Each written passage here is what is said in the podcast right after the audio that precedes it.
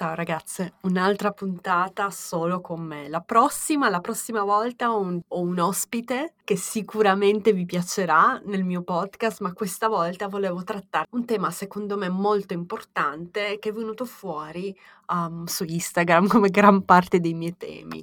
Scusate per la mia voce, non so, ho scoperto, credo di essere allergica al polline per la prima volta nella mia vita, non so se è qualcos'altro, sinusite, raffreddore, però sono giorni che ho questa voce, ho il raffreddore, ho gli occhi che lacrimano, insomma, ve la dovrete subire per questa puntata.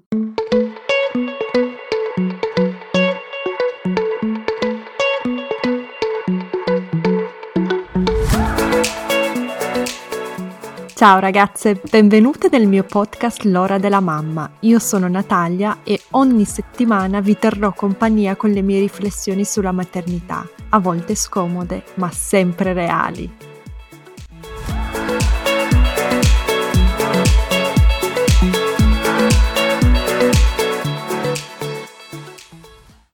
Bene, il tema che volevo trattare oggi è l'incompetenza strumentalizzata in relazione al gatekeeping materno. Se non conoscete questi termini, rimanete con me, adesso ve li spiegherò per bene. Ma ogni volta che parlo di incompetenza strumentalizzata su eh, Instagram, ci sono, mi arrivano tantissimi messaggi di donne, principalmente perché io ho il 97% di donne che mi seguono, eh, che mi dicono no Natalia, no, è vero che i padri magari non vogliono fare tutto perfettamente, però la colpa è delle donne. La colpa è il 90% della, del problema lo creano le donne perché uno ha degli sta- hanno degli standard altissimi, due non lasciano questi padri neanche avvicinarsi ai figli, li criticano in continuazione, mi raccontano di storie di donne che praticamente non lasciano i papà né vestire né far da mangiare né stare con i figli e adesso volevo esplorare un po' questo discorso. Bene, iniziamo con l'incompetenza strumentalizzata e poi passiamo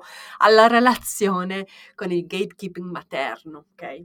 Vi parlo di incompetenza strumentalizzata collegata al gatekeeping materno proprio perché sono due dei tanti ostacoli che abbiamo di fronte a noi quando vogliamo ripartire equamente il carico mentale. Come sapete sto lavorando a un corso che vi aiuterà ad affrontare e risolvere le disuguaglianze nella gestione della vita familiare. Il corso probabilmente si chiamerà La rivoluzione domestica poi ci sarà un sottotitolo. Che ne dite di questo titolo? Vi piace? Scrivetemelo. A che cosa vi fa pensare il titolo La rivoluzione domestica? Perché non ho ancora deciso, ma vorrei decidere nei prossimi giorni e poi annunciarvelo. Quindi dicevo, lavorando a questo corso ormai da mesi, se non anni, ho notato e ho evidenziato i vari blocchi, i vari ostacoli che abbiamo noi, sia uomini che donne, di fronte alla condivisione equa in casa. E tra questi ostacoli, tra l'altro parleremo proprio di incompetenza strumentalizzata e gatekeeping materno anche nel corso, perché ci saranno degli esercizi, ci saranno delle checklist per vedere se abbiamo questo problema e se abbiamo questo problema per risolverlo. Quindi nel corso vi offrirò degli strumenti, delle strategie, gli strumenti pratici per bilanciare il carico mentale, per evitare questi ostacoli, per superarli, ma oggi parliamo della relazione tra eh, gatekeeping materno e l'incompetenza strumentalizzata perché credo che ci sia qualcosa da aggiungere al discorso che si fa in questi due argomenti, sui social e in generale. Che cos'è l'incompetenza strumentalizzata? Se siete madri o anche solo donne in relazioni etero, avete sicuramente sperimentato l'esperienza frustrante e abbastanza spiacevole di istruire o guidare i vostri partner maschi nel fare qualcosa relativo alla cura dei figli o del lavoro domestico, con l'unico risultato di vedere il lavoro in questione lasciato a metà, svolto male o neanche toccato. Vi faccio un esempio, una mamma va a farsi la doccia, esce o esce per andare in palestra. Quando torna il compagno non ha cambiato il pannolino pieno di cacca, non l'ha dato al mangiare al duenne, um, oppure si è addormentato con il trenne che stava su- distruggendo casa intorno a lui. Spero che nessuna di voi abbia sperimentato una di queste cose, a me personalmente non è mai successo, ma so uh, anche dai video che vedo sui social che ci sono famiglie in cui queste cose succedono e c'è un termine per definire questo comportamento. Si tratta di incompetenza strumentalizzata, e cioè fare un lavoro di cura o lavoro domestico talmente male che la tua partner si vede costretta a farlo da sola farle, che ne so, 100 domande su come si fa, ma dove sono i pannolini, anche se il bambino nel frattempo ha due anni e sa benissimo dove sono i pannolini, le mutandine, uh, le, le t-shirt, che ne so io. Insomma, fare quel lavoro senza mai mettersi d'impegno, in, senza imparare a fare bene quel compito domestico, quel compito di cura. Tutti questi compiti domestici, quei compiti riguardanti il lavoro di cura richiedono il tempo e l'energia della donna in questione e mantengono i compiti nella sua mente. Quindi un lavoro svolto male, a metà, un pannolino messo male, non alleggerisce il carico mentale, anzi lo appesantisce. perché magari la madre sta allattando sul divano il bambino eh, che è stato cambiato dal papà, il pannolino è stato messo male, il bambino fa la cacca, sappiamo bene l'esplos- l'esplosione che può succedere. E con questo non voglio dire che non possa capitare a chiunque di mettere male un pannolino. Io i pannolini ormai non li uso da quattro anni, non me li ricordo neanche, sicuramente non saprei metterli bene in questo momento, ma mi ricordo che succedeva anche a me di mettere male un pannolino a mia figlia, non è quello, è proprio questa svogliatezza, è questo gesto di non, non, non volerlo fare, di farlo per, con, con, questo modo di fare, non è il mio compito, ti faccio un gran favore, lo faccio male apposta come i teenager, no? Come quando, eh, non so, i nostri genitori ci, ci dicevano metti in ordine la camera, oppure vai a pulire il bagno, oppure non lo so, uh, fai la lavatrice, noi lo facevamo, la facevamo talmente male apposta per, affinché non ce lo chiedessero più. Questa è l'incompetenza strumentalizzata. E l'incompetenza strumentalizzata,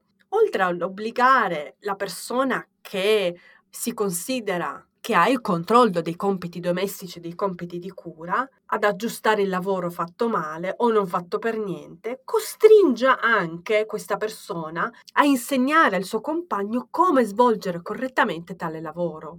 Oppure decidere che in futuro non vuole prendersi la briga di chiedere aiuto, della serie non voglio, no, non, non voglio chiedere, farò tutto da me, perché chiedere è un altro carico mentale aggiuntivo. Quindi c'è carico di lavoro in più, più il carico mentale in più e la rabbia, la conseguente rabbia in entrambi i casi. Io ho più volte parlato sul mio profilo, anche su questo podcast, del famoso secondo turno lavorativo, che è un termine originato dalla sociologa Harley Hochschild nel suo libro omonimo, Second Shift. Hochschild ha scoperto che le donne, dopo aver finito il lavoro retribuito, tornavano a casa per un altro turno di lavoro domestico e di cura non retribuito. The Second Shift, o il secondo turno lavorativo, è stato pubblicato nel 1989, ha praticamente la mia età, ma a me sembra che i dati, e i dati lo dimostrano, che è ancora un grosso problema per molte donne madri. E proprio ieri parlavo con una persona su Instagram che mi ha detto, ah ma no, ma io non vedo questo problema. A me sembra che non ci sia affatto, io non ho amiche che hanno che hanno compagni così inutili. Io vedo tutti, tutti che dividono il carico mentale, il lavoro domestico, il lavoro di cura a metà. E anche se questa è la nostra sensazione, Chiaro che se io ho una, una famiglia paritaria, cerco anche nelle mie amicizie di guardarmi intorno e notare le persone che hanno una situazione paritaria. Le persone che non hanno una situazione paritaria, che um, hanno magari dei mariti, dei compagni che usano tantissimo l'incompetenza strumentalizzata, da una parte magari non, non lo dicono neanche apertamente, quindi rimangono nascoste, ma ci sono nella nostra società. Proprio l'altro giorno leggevo o rileggevo un paper sulla Rush Hour of Life, su cui farò una, un reel, ve l'ho promesso già un'altra volta, ma questa volta lo farò sicuramente, uh, in cui si mettevano in confronto tre paesi, la Slovenia, l'Italia e l'Austria.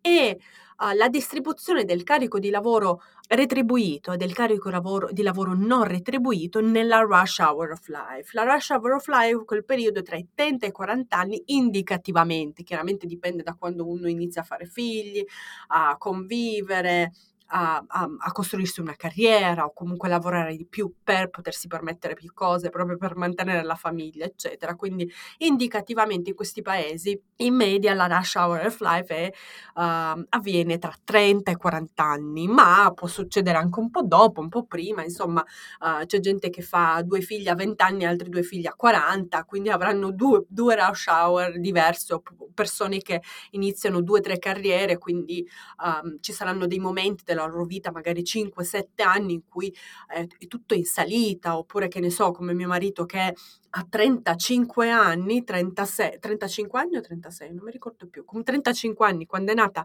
Emilia, uh, lui lavorava full time come consulente, quindi un lavoro molto impegnativo che lo portava a lavorare anche 80 ore a settimana, ha avuto la sua prima figlia uh, col reflusso, ha comprato casa, quindi doveva anche, non poteva, mh, mm, insomma, uh, dire di no agli straordinari progetti importanti e stava facendo anche il suo dottorato, stava finendo la sua tesi di dottorato, comunque era nel, nel no, non lo stava finendo, proprio in quegli anni era nel, nel, nel mezzo, no?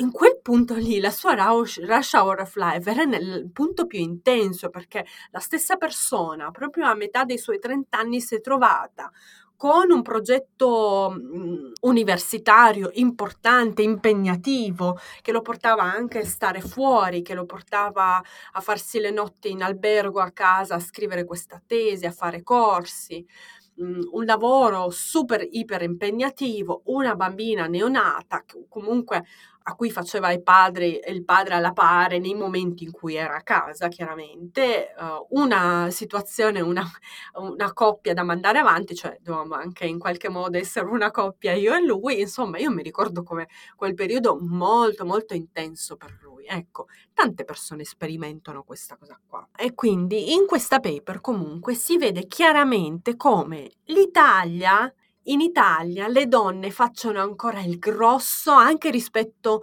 ai vicini di casa, l'Austria e la Slovenia, come in Italia le donne facciano ancora il grosso del lavoro di cura e il grosso del lavoro domestico. Gli uomini sono quelli che si dedicano di più al lavoro retribuito fuori casa e c'è una grande disparità nelle coppie.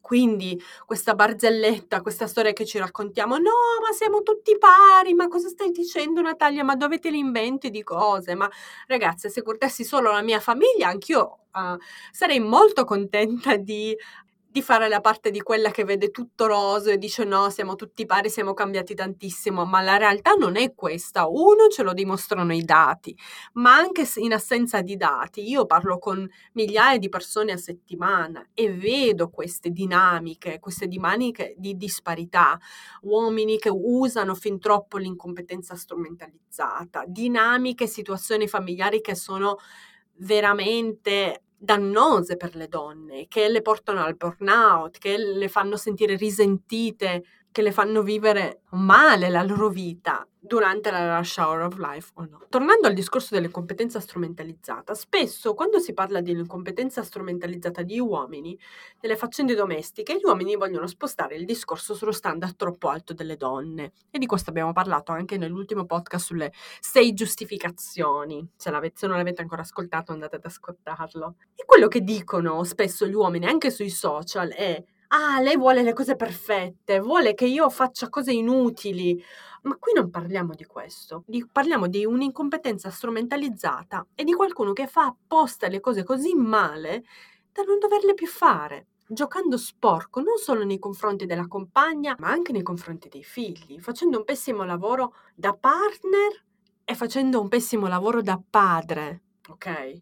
In alcuni casi si arriva addirittura a mettere il figlio in pericolo, Parliamo di seggiolini chiusi male, caschi non messi sulla testa mentre si va in bici, insomma, situazioni anche, insomma, pericolose. Chiaro che poi molte di noi hanno anche standard alti per cose di poca importanza. Questo io lo noto perché per essere una donna io ho degli standard veramente bassi. Ho degli standard bassi su tantissime cose che per esempio lo noto eh, ri- rispetto a mia sorella, rispetto alle mie amiche, rispetto a mia madre, ho degli standard di pulizia più bassi degli altri, di ordine, di avere tutto perfetto, però ho degli standard alti su altre cose, per esempio l'alimentazione di mia figlia, il sonno di mia figlia, la salute di mia figlia in generale, que- alcune cose proprio, le cose che mi interessano, che so che sono essenziali, sono una priorità per me, su quelle sono veramente No, no, no, non è possibile, non è possibile trovare un compromesso, ma su molte cose che per tante donne sono importanti, per esempio, che ne so, lasciare la roba in giro, i vestiti in giro, questo lo faccio anch'io, quindi mi dà fastidio, ma lo faccio anch'io, mi dà fastidio anche i miei vestiti. Io vorrei che qualcuno venisse a casa mia e mi togliesse i miei vestiti, quindi se mio marito lascia la sua camicia in giro non posso neanche dirgli niente perché in giro ci sono più vestiti miei che suoi, capite il problema? Vabbè. Quindi, ma l'incompetenza strumentalizzata succede quando abbiamo degli standard troppo alti. E per esempio, vi faccio un esempio, è per esempio vestire tuo figlio con vestiti leggeri quando fuori fa freddo e metterlo in pericolo che si ammali, ma non è vestire tuo figlio senza abbinare i colori o i tessuti. Perché? Ok, non sarà un, un bambino vestito da copertina, ma non è non è neanche la fine del mondo, nessuno è in pericolo, nessuno uh, fa una brutta figura. Insomma, l'incompetenza strumentalizzata è quella cosa che veramente danneggia in qualche modo o la famiglia o il bambino. Il punto di tutto questo discorso sull'incompetenza strumentalizzata è che la società dovrebbe smettere di considerare l'ineguaglianza domestica come un problema delle donne, perché non lo è. Perché comunicare delegare, definire standard chiari e concordati può essere utile per entrambi i partner, no? Non usare l'incompetenza strumentalizzata per scappare dagli impegni familiari o dagli impegni di cura dei tuoi figli danneggia anche i padri perché oggi magari non hai e questo esempio l'ho già fatto perché è un esempio che me mi ha fatto mio marito perché oggi tu uomo magari non hai non ti sei preso il compito di ordinare il costume di carnevale o Halloween per tua figlia che voleva vestirsi da sirenetta e l'ha fatto tua moglie, tu te ne sei dimenticato, non l'hai più fatto. Ma proprio questi gesti quotidiani da cui gli uomini scappano sono quei gesti che creano la relazione con i figli.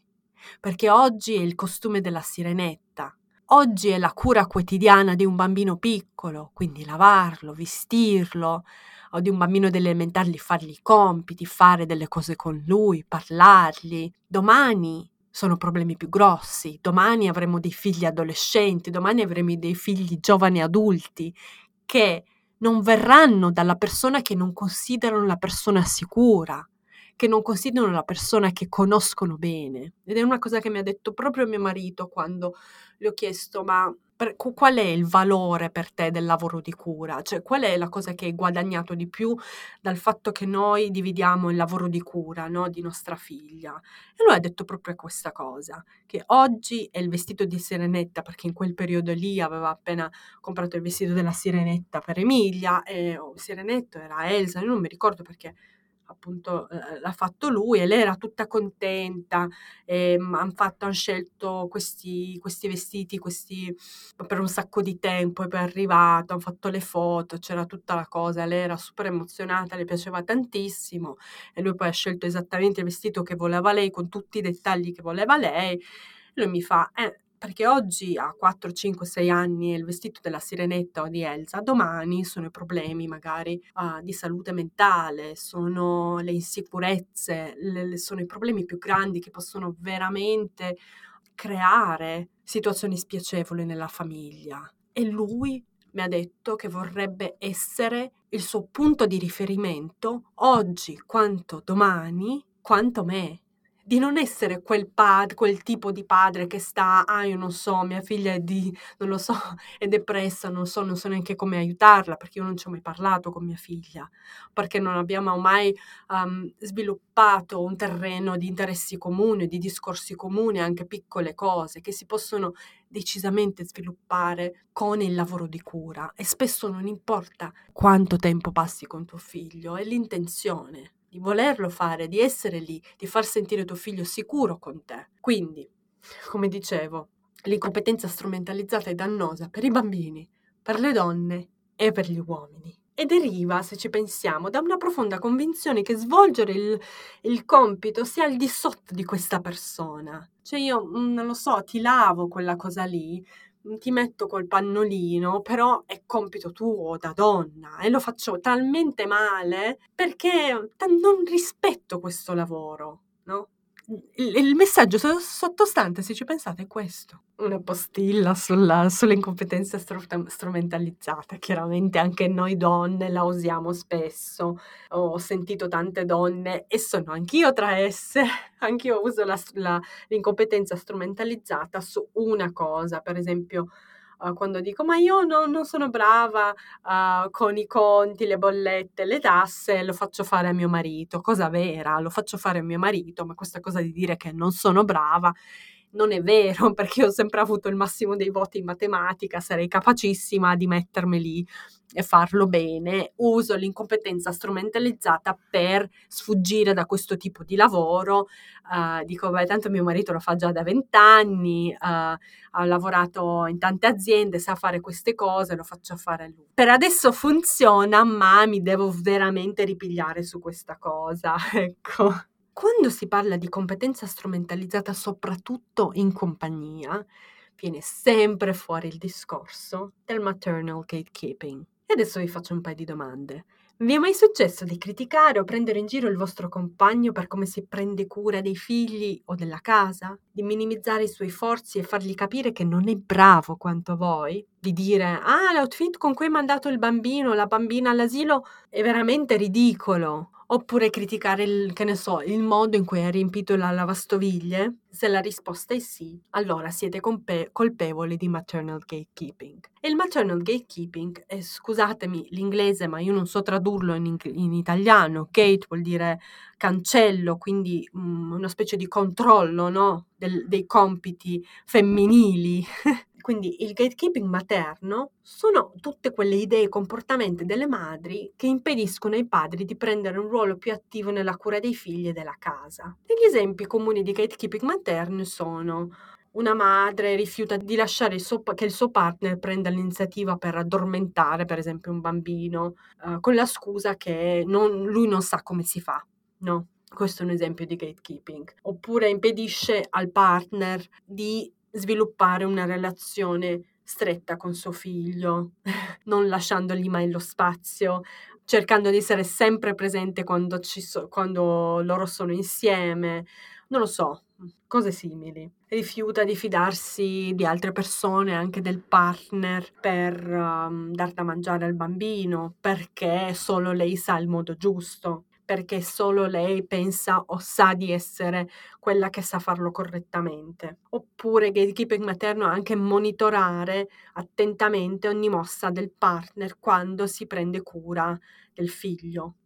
Insomma, quando si parla di gatekeeping materno parliamo di uh, una madre che uh, cerca di controllare tutti i compiti di cura dei propri figli o del proprio figlio o della propria figlia e non lascia il padre o altre persone interagire o intromettersi in questi compiti. Io non so adesso quante persone conosciate voi che siano così controllanti da non lasciare il partner neanche, um, che ne so, mettere i bambini a letto, dargli da mangiare, che hanno proprio questo problema di controllo, di lasciare andare, problema con l'ansia. Qualcuna di voi mi ha scritto su Instagram che avevano questo problema e l'hanno risolto con la psicoterapia, ma qui oggi in questo podcast, in questa puntata, vorrei andare un po' più a fondo e esplorare proprio questa, uh, questo collegamento, questa relazione tra l'incompetenza strumentalizzata e il gatekeeping materno è stato dimostrato che spesso le madri che praticano il gatekeeping materno sono anche le donne che sono in coppia con uomini che praticano l'incompetenza strumentalizzata. Quindi il problema non è solo, o comunque il problema non è la madre che non fa avvicinare il padre e non gli fa, fa nutrire il bambino, non, fa, non gli fa mettere il, il pannolino, non, fa, non lo fa addormentare. Il, pro, il problema può essere anche che tutte le volte che questo compito è stato fatto dal padre, il padre l'ha fatto male, mettendo, non dico in, in, pericolo la vita del bambino, ma eh, complicando tutta la dinamica familiare. Quindi lo mette a dormire nella posizione sbagliata, nel posto sbagliato, in modo che non dorma le due ore che dorme di solito, ma dorma molto meno, che si risvegli, o gli dà da mangiare le cose sbagliate, magari anche tagliandole male o lo veste appunto gli mette il pannolino in modo sbagliato e poi c'è l'esplosione. Insomma, di solito, dietro ai padri poco coinvolti, non c'è solo il gatekeeping materno, perché se la vediamo così vediamo solo la punta de- de- dell'iceberg, ignorando i motivi più profondi per cui le madri oppongono resistenza al maggior coinvolgimento dei padri nella cura dei figli. Perché non tutte le madri sono ossessionate dal controllo e vogliono fare tutto da sole. Il problema è che la società mette tutta la pressione di avere figli a casa perfetti sulle donne, non sugli uomini. E la società, soprattutto in Italia, offre anche molte meno opportunità di realizzarsi alle donne che agli uomini e spesso l'unico ambito dove una donna ambiziosa può eccellere è la maternità e la sfera domestica. Ci avete mai pensato? che dietro questa paura di perdere il controllo e di dimostrare a tutti che tuo figlio è vestito bene, che dorme bene, che mangia bene, eh, che hai tutto sotto controllo, che la tua casa brilla, dietro tutto questo controllo sui compiti tipici femminili ci sia anche il problema che molte donne non abbiano possibilità di realizzarsi in altri ambiti che non siano quello domestico e della cura. Quindi quando vedono un padre che vuole essere coinvolto, hanno anche un po' di paura di perdere il controllo. Se il padre fa le cose tanto bene quanto le faccio io, se inizia a farle tanto spesso quanto le faccio io, io cosa farò? Secondo me ah, dovremmo iniziare anche questo discorso, anche se riguarda, secondo me, comunque una minima percentuale di donne. Quindi il mio pensiero su questa cosa è che le donne che non possono contare sui loro partner per svolgere i loro doveri in buona fede potrebbero non avere altra scelta che mantenere il gatekeeping materno e quindi limitare l'accesso al lavoro domestico e al lavoro di cura dei propri partner, proprio perché non possono fidarsi e perché questi partner in altri momenti hanno dimostrato a loro che non lo vogliono fare in buona fede, non lo vogliono fare bene. C'è una soluzione a questo problema? Secondo me sì. Secondo me possiamo definire degli standard in famiglia, possiamo parlarne di più, possiamo iniziare a distribuire e dividere il carico in maniera equilibrata, che vada bene per tutti. Possiamo iniziare ad avere questi discorsi come parliamo di tante altre cose, come parliamo di dove andare in vacanza,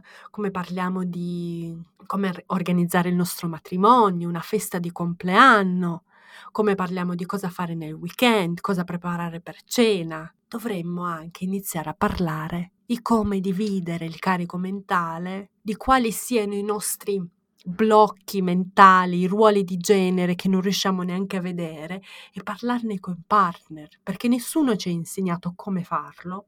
Nessuno ci ha dato delle strategie per farlo chiaramente, delle soluzioni pratiche che tengano conto anche del modo del tipo di persone che siamo. E vi racconto questa ultima parte con emozione perché, come sapete, sto lavorando a un corso che fa proprio questo, che aiuta ad affrontare e risolvere le disuguaglianze nella gestione della vita familiare.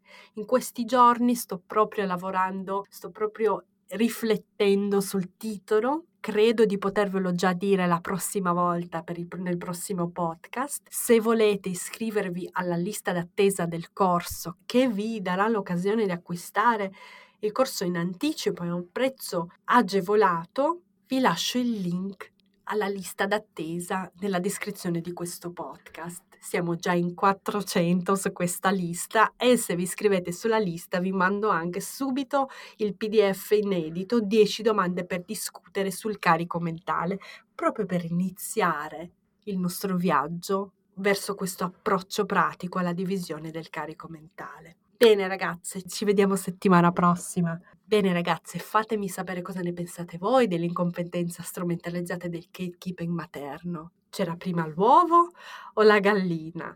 I padri praticano l'incompetenza strumentalizzata perché le madri praticano il, ga- il gatekeeping materno o il contrario? Scrivetemelo per email o su Instagram. Ci sentiamo la prossima volta con un ospite per parlare sempre di carico mentale, un ospite che anche lei ha un podcast che sicuramente riconoscerete anche solo dalla sua voce. Buona giornata, ciao!